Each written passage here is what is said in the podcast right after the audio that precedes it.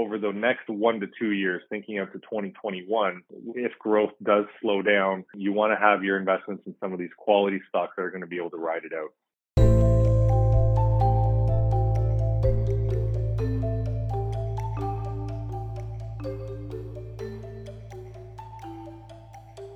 Welcome to Views from the Desk, a special edition of the BMO ETFs podcast. In these timely episodes, we provide the latest investment news and expert commentary on the markets, the economy, and investing. Brought to you by BMO Global Asset Management. Hello, and thanks for joining us today. With new economic data in hand, Mark Raes, Chris Heakes, and Chris McHaney discuss strategies that help investors balance risk and opportunity in the portfolio.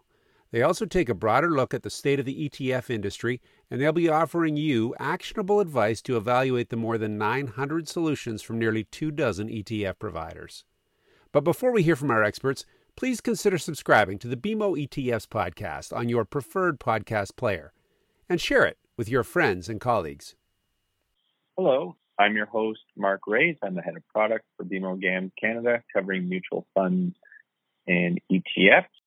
We're joined today by Chris McHaney and Chris Heakes, both portfolio managers on our ETF desk, specializing in our equity exposures and as well our derivative strategies.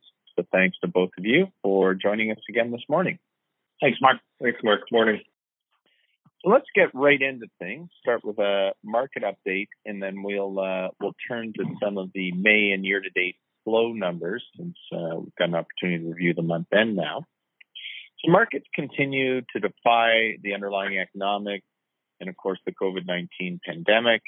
If we look around the world, we're seeing more coronavirus hotspots emerge now with Brazil and Central America as well. You've got the, the China US tensions over Hong Kong, of course, the coast to coast race protests in the US all coupled with a what I'll call a hesitant and gradual return in work. Yet the S&P 500 numbers are approaching pre-COVID levels. So, what are your thoughts on the buoyancy of markets, and how would you pair a growth-oriented ETF to catch some of this return when we put it alongside our, our consistent theme of defensive growth? And I'll give that one over to Chris Thanks. Uh, thanks, Mark. You know, quality and vol certainly, you know, we've been leveraging into them. You know, the thing we've been mentioning on the calls is watching, you know, a couple different exposures for that kind of more cyclical growth.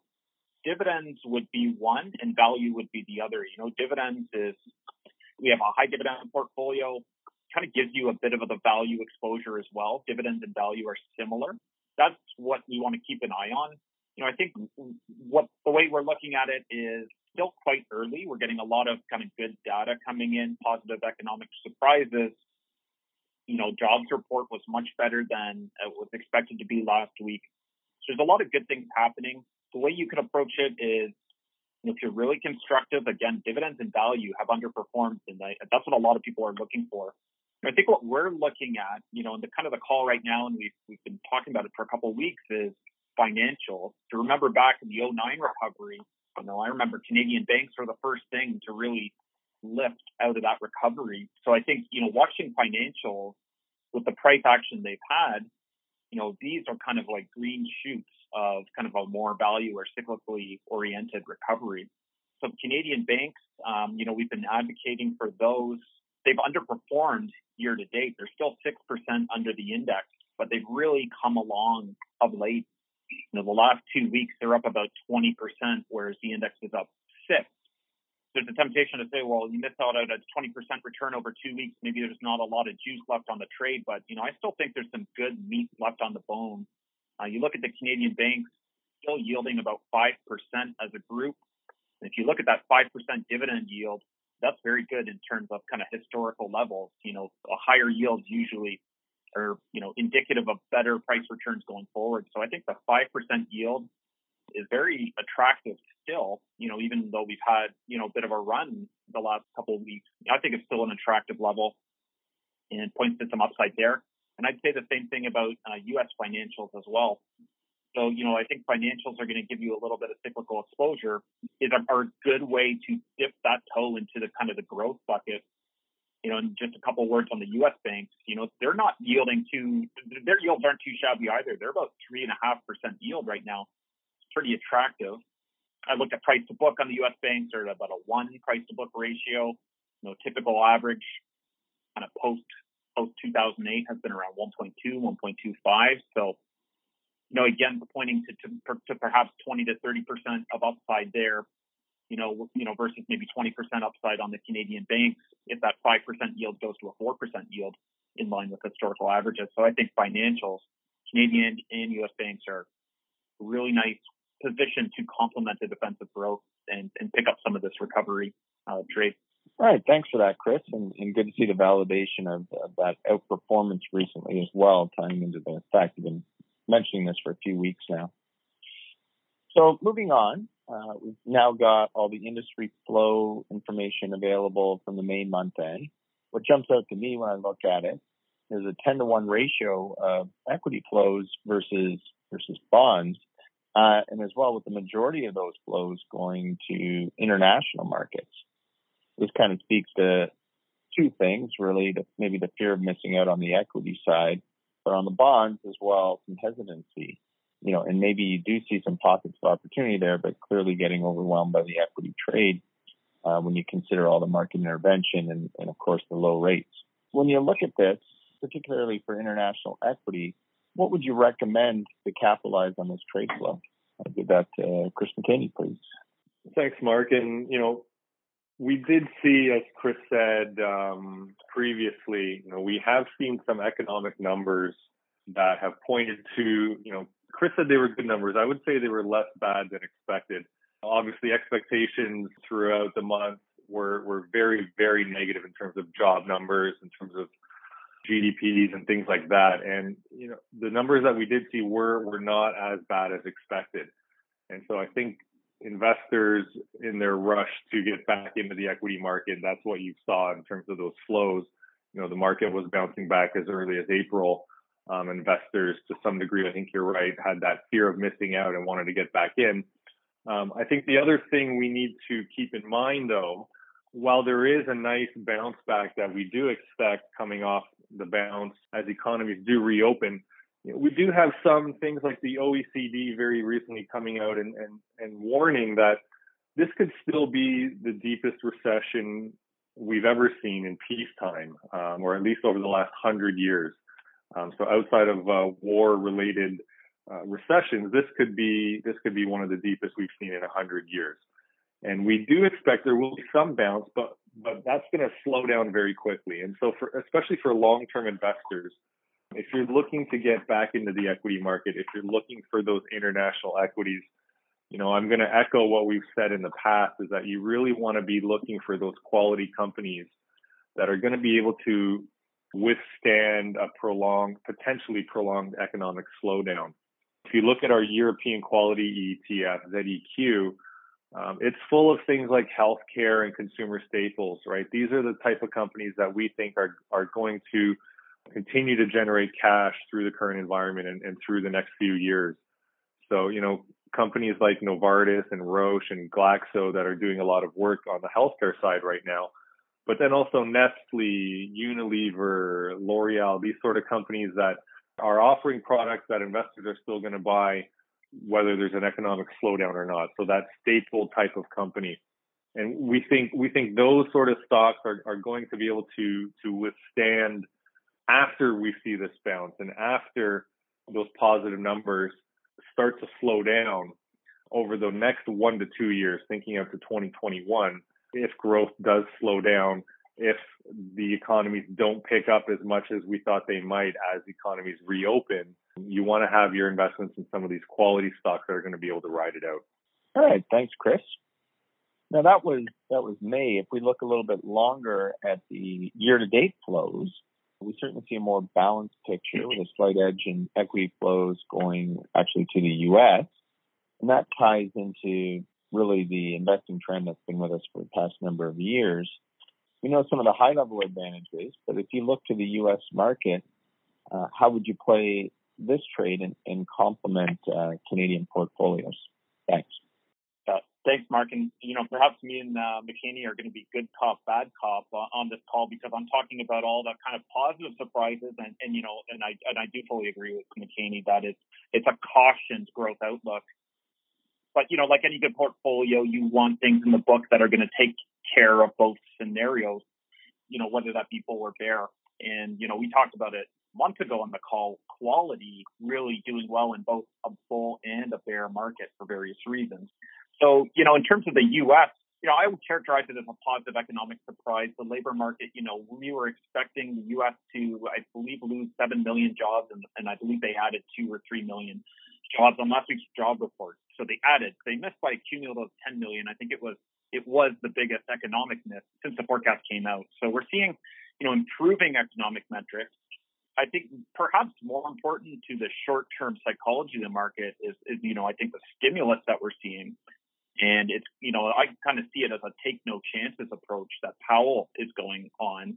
You know, in light of improving economic data, he's not particularly ratcheting back any of the stimulus. He's kind of kind of doubling down and saying if there's any time to do it, now's the time. So those are two um, two reasons to favor the U.S. You know, one other indicator that you know I, I just think about personally and looking at our products, you know, the ZGQ, which is the global quality scans, you know, developed and emerging markets. And, you know, they've been, you know, the ZGQ have been overweight the U.S. for quite some time. So if you look at global companies on an ROE basis, profitability, consistency of earnings, you know, the best companies in the world are in the U.S. And again, whether it's a bear, you know, a more kind of stumbly recovery or it's a growth recovery, you know, I think I want to be in higher quality companies. You know, if it's a stumbly recovery, I want to be in companies that are generating cash and don't have much debt to service. You know, if it's a growth market, I want to be in profitable companies as well. So, so again, you know, I think U.S. is the center of economic strength. You know, for a Canadian investor, you know, that exposure to large cap IT is obviously a gigantic trade that I think is one that's a secular trade going forward. You know, there's healthcare and infrastructure in the U.S. Obviously, that we don't have anywhere near the same extent in Canada. So again, ZUQ as the U.S. quality gives you really good exposure to not just the broad U.S. market, but in particular large cap IT and healthcare. Uh, we also have, you know, the global infrastructure ETF that can give you some exposure to there. Just play play those sectors kind of individually. We have the Nasdaq, you know, ETFs and the healthcare ETFs you know, both hedged and unhedged that can play that. But, you know, again, just to recap, you know, I think it's the center of economic strength. The best companies in the world are there. You know, you want to be there. And I think, you know, ZUQ is still, you know, U.S. quality, getting that exposure to tech and healthcare is still, I, I think, the preferred approach um, there. And a little bit of low ball to hedge against that and, and perhaps some U.S. banks as well as the satellite. Yeah, a lot of different good ideas there. The clear theme of of complementing a home bias portfolio using uh, an all-in-one ETF exposure, depending on on what sector you're you're trying to go to. You're listening to Views from the Desk, a special edition of the BMO ETFs podcast. If you're enjoying this episode, we encourage you to tune in to our deep dive series, where we take you under the hood of the BMO GAM product suite. Most recently, we take a deep dive into the BMO Canadian MBS Index ETF, ticker ZMBS, a traditionally institutional offering for defensive income in the current environment. For more information, please see the episode notes below. Now back to Mark Raes, Chris Heakes, and Chris McHaney. Uh, and another thing that we noticed year to date is we're now finally seeing the rise of balanced ETFs well, certainly they've long been a mainstay in the mutual fund world, but they've not had much of a presence with ETFs, where typically people look for building blocks uh, and more focused exposures. How would you attribute this this new interest? Is it is it just a rise of products, or are advisors uh, starting to recognize some of the benefits of, of using these balanced ETFs? Give that one to Chris McHaney, please. Sure, Mark. And, you know, obviously, as you say, balanced funds really have been the bread and butter of the mutual fund world for, for probably 20 plus years. And I think, you know, obviously the reason for it is that most investors to some degree are, are a balanced investor to some degree. Uh, most investors do have some mix of stocks and bonds in their portfolio, just in varying allocations depending on how much growth and how much stability they want. And so we are finally starting to see that trickle into the ETF uh, landscape. And I, I think a lot of it has to do with the fact that, you know, investors, as you say, in the ETF world have been looking for building blocks. They like to do it themselves. They like to build it themselves. Um, or advisors that utilize ETFs like to build those portfolios for their clients. But I think what, what investors are starting to realize now is that you know, you can still do that. You have a decent allocation to a balanced fund and have at least a portion of your portfolio maintaining that discipline of having that proper mix of equities and fixed income and just exposure to those broad asset classes in a very cheap, cost efficient fashion. And you can build around that with the rest of your portfolio. And so I think that's what investors have been starting to do here you know, we obviously have our suite of balanced ETFs that we brought out with varying risk tolerances, risk levels. Um, you know, where we've seen the most interest is in our, our Z-BAL, the, the, the strict balance 60-40 equity fixed income split. And I think, again, that's just a recognition that most investors want some element of fixed income in their portfolio and some element of equities. And so the, the, a portion of their portfolio can be can be dedicated to that balanced exposure, and then they can build around it with with some of these other solutions we've been talking about. Um, interestingly, if I can just mention one one other fund that we've seen interest in um, in this space is our is our ESG balance fund, ZESG. Same exposure, 60-40 as our balance fund, and interestingly, you know, since it's been launched, it, it has outperformed all other um, similar risk tolerance type um, balanced ETF, so similar uh, category to it. And we are talking about is is ESG that factor? Is ESG making that difference um, in that performance? And um, you know, it's it's only been a few months since this fund has been launched, but we're happy to uh, continue watching it and seeing that outperformance persist. All right, thanks, Chris. Yeah, I think it's quite interesting where you know balanced ETFs is so long been ignored. I think people are starting to recognize their use, whether it's for smaller accounts, uh, whether it's for setting a low cost core, any kind of discipline core and explore strategy, they can they can make a lot of sense. Let's turn to uh, a fixed income observation at this point. We're seeing outflows from one of my favorite ETFs, our aggregate bond ZAG, uh, even though it continues to do what it should, providing a market exposure at a very low cost in fact, returning just shy of 6% year to date, uh, where, of course, you, you've seen the yields come down a little bit and offset somewhat by, by widening of uh, credit spreads. But when we look at this and consider that, you know, we're not seeing an overall drop in fixed income AUM, where do you see the offsetting inflows and what does that mean for the market?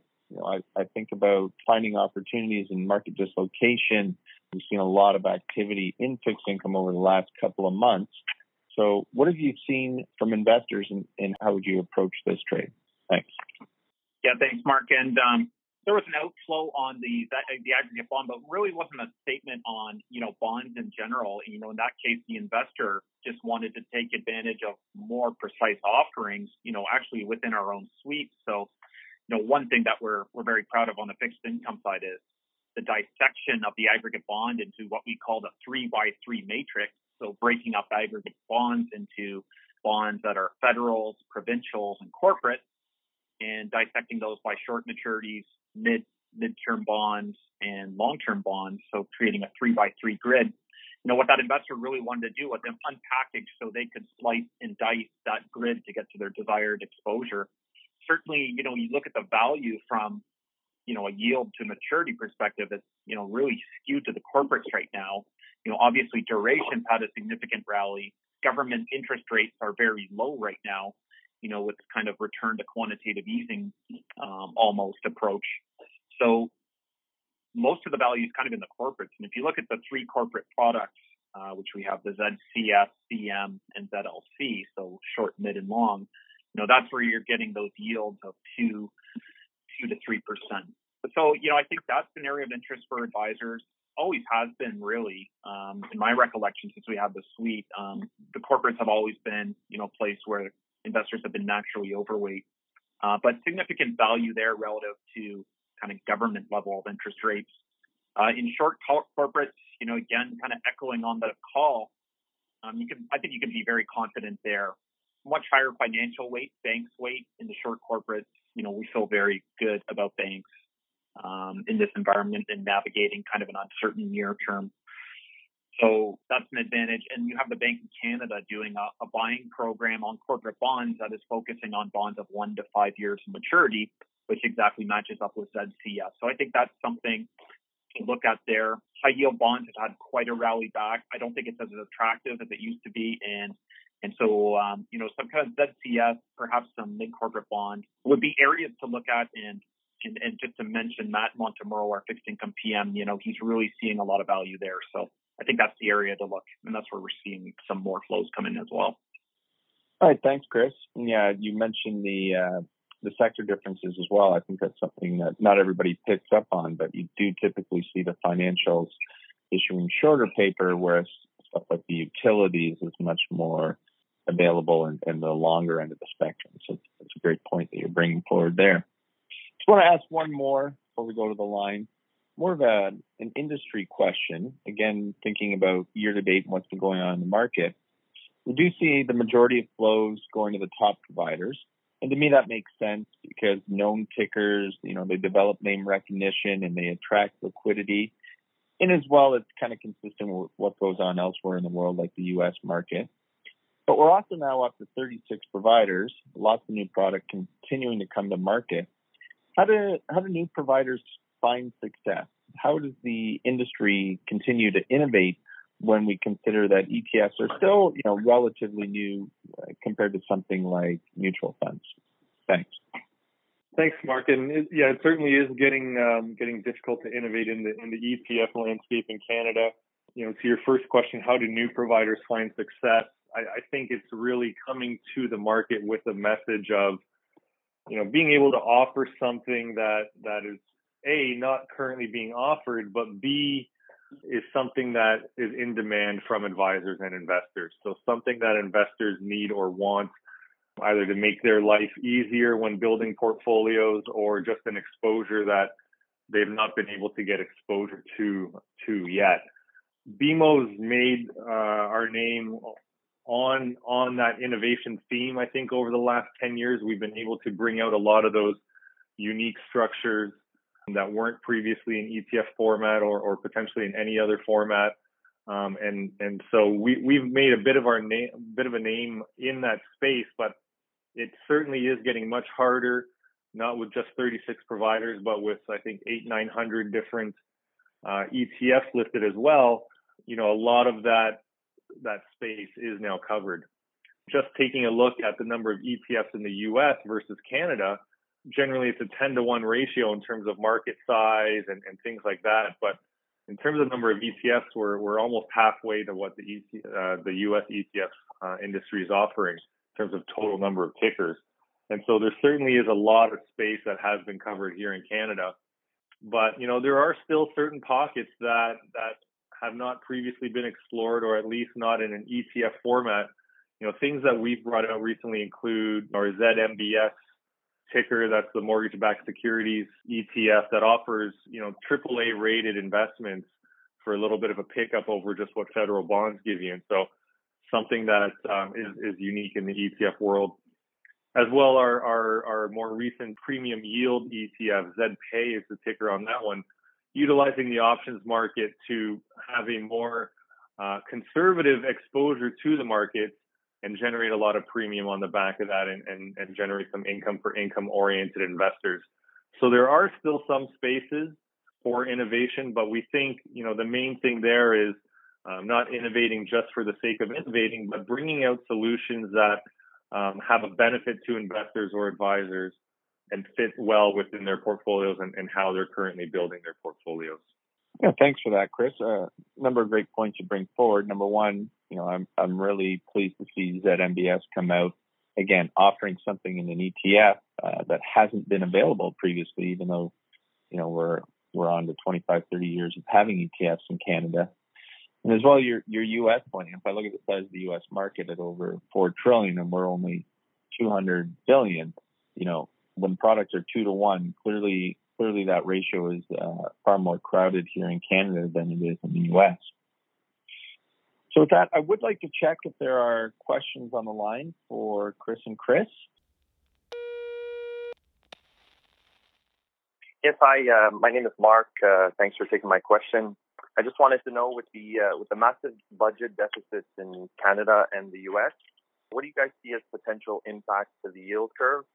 Uh, I guess in the short and the midterm. Thanks. The first thing that happens when you when you do get these massive deficits is, as well as you know the quantitative easing that we've seen, at least in the short end here, is you know yield curve will tend to steepen, and we have seen that so far this year. You know, coming into this year, the the yield curve was actually very flat, and then coming out through April, it, it has certainly steepened quite a bit. You know, rates across the curve coming down, but coming down more so in the front end, and so leading to higher, longer term rates relative to where short term rates are. I, I think the wild card here, though, that we'll have to keep an eye out for is the possibility of the U.S. introducing yield curve control. So something that the Bank of Japan has been doing for a number of years now is, you know, not just quantitative easing through the purchasing of short-term securities, but uh, at various points on the yield curve, up to you know potentially 10 years, utilizing their power in order to really, as as the name suggests, control the yield curve, control where yields are not just um, the overnight rate, but all the way out to 10 plus years potentially. And so that could have the effect of reflattening uh, the yield curve if that does come to pass. Again, we've seen that in Japan for a number of years, and there's been talk that Europe and, and potentially the U.S. would develop that, uh, adopt that as well. You know, particularly with the U.S. pretty much ruling out negative short-term rates this would be another tool they would have in order to reduce long-term uh, borrowing costs. So I think that would be the one thing that we're going to have to keep an eye out for in order to determine what's going to happen with the yield. Yeah, uh, this is Alexi. I have a question. Um, with the with the oil rally we're witnessing, and there's uh, also a diminished safe haven demand for U.S. dollars. Uh, this allowed the Canadian dollars to return a little bit to uh, pre-lockdown levels. So right now it's about 134. What are your thoughts on currency hedging going forward? Thanks for the question. You know, I've mentioned on the call before the you know the the overlay of the U.S. dollar and kind of the incidence of COVID in North America is pretty close.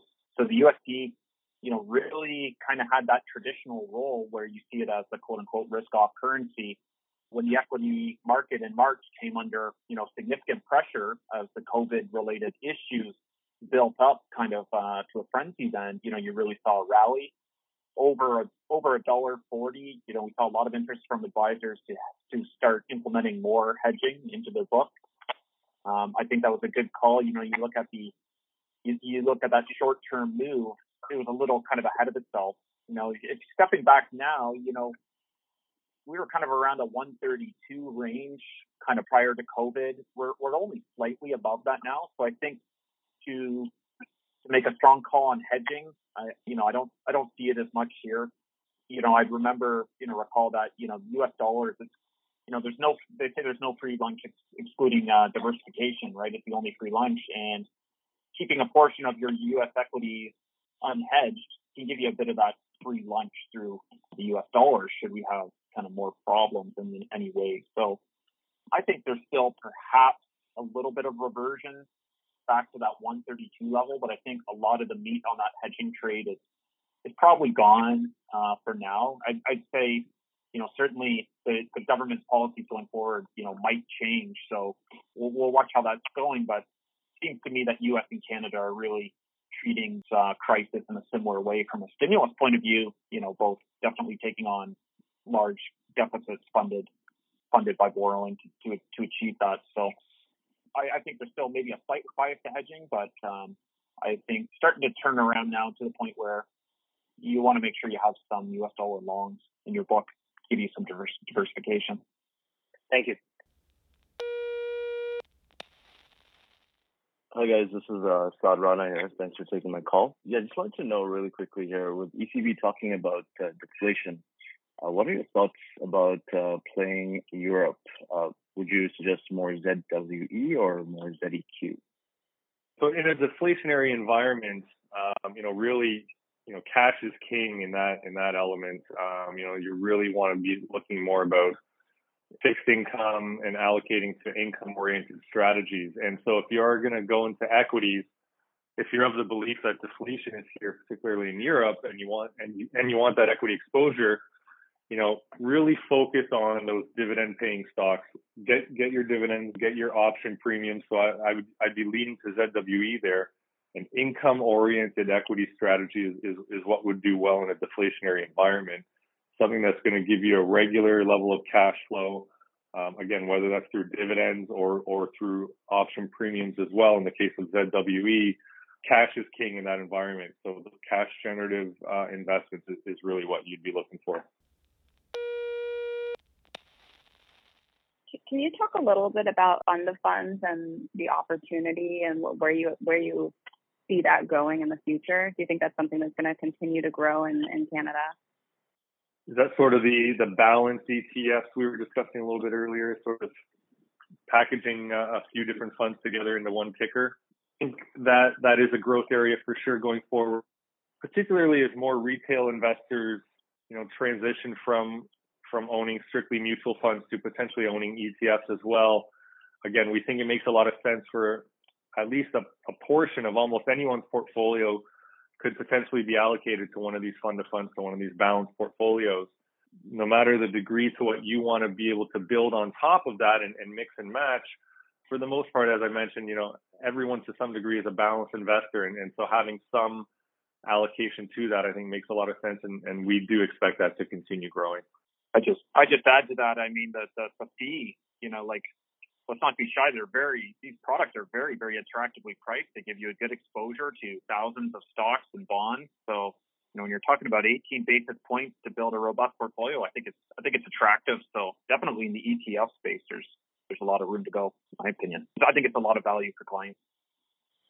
All right. Well, with that, I'd like to thank everyone for listening in. Uh, and again, thank you for your questions. We, we really appreciate your time and your participation. And thank you to Chris McHaney and Chris Heakes uh, for your insights today, your your trade ideas, views on markets, and again your your participation. We really appreciate it. I'd like to thank everyone again for joining the call. Uh, be safe. Have a good day, and thanks a lot. Thank you to Mark Raes, Chris Heakes, and Chris McHaney for joining us on the BMO ETFs podcast. Today we heard timely news and commentary on ETF flows, economic data, and market performance. Our experts also discussed the rising popularity of balanced ETFs, which can serve as a foundational building block for advisors when customizing client portfolios. For more information about the ETFs discussed in this podcast, please contact your regional BMO ETF specialist. Stay tuned to future episodes by hitting the subscribe button. And if you have any questions you'd like addressed, please send them to Andrew Vachon, A-N-D-R-E-W dot V-A-C-H-O-N at BMO.com. The viewpoints expressed by the portfolio manager represent their assessment of the markets at the time of publication. Those views are subject to change without notice at any time without any kind of notice. The information contained herein is not and should not be construed as investment, tax, or legal advice to any party. Investment should be evaluated relative to the individual's investment objectives, and professional advice should be obtained with respect to any circumstance. Any statements that necessarily depend on future events may be a forward looking statement. Forward looking statements are not guarantees of performance.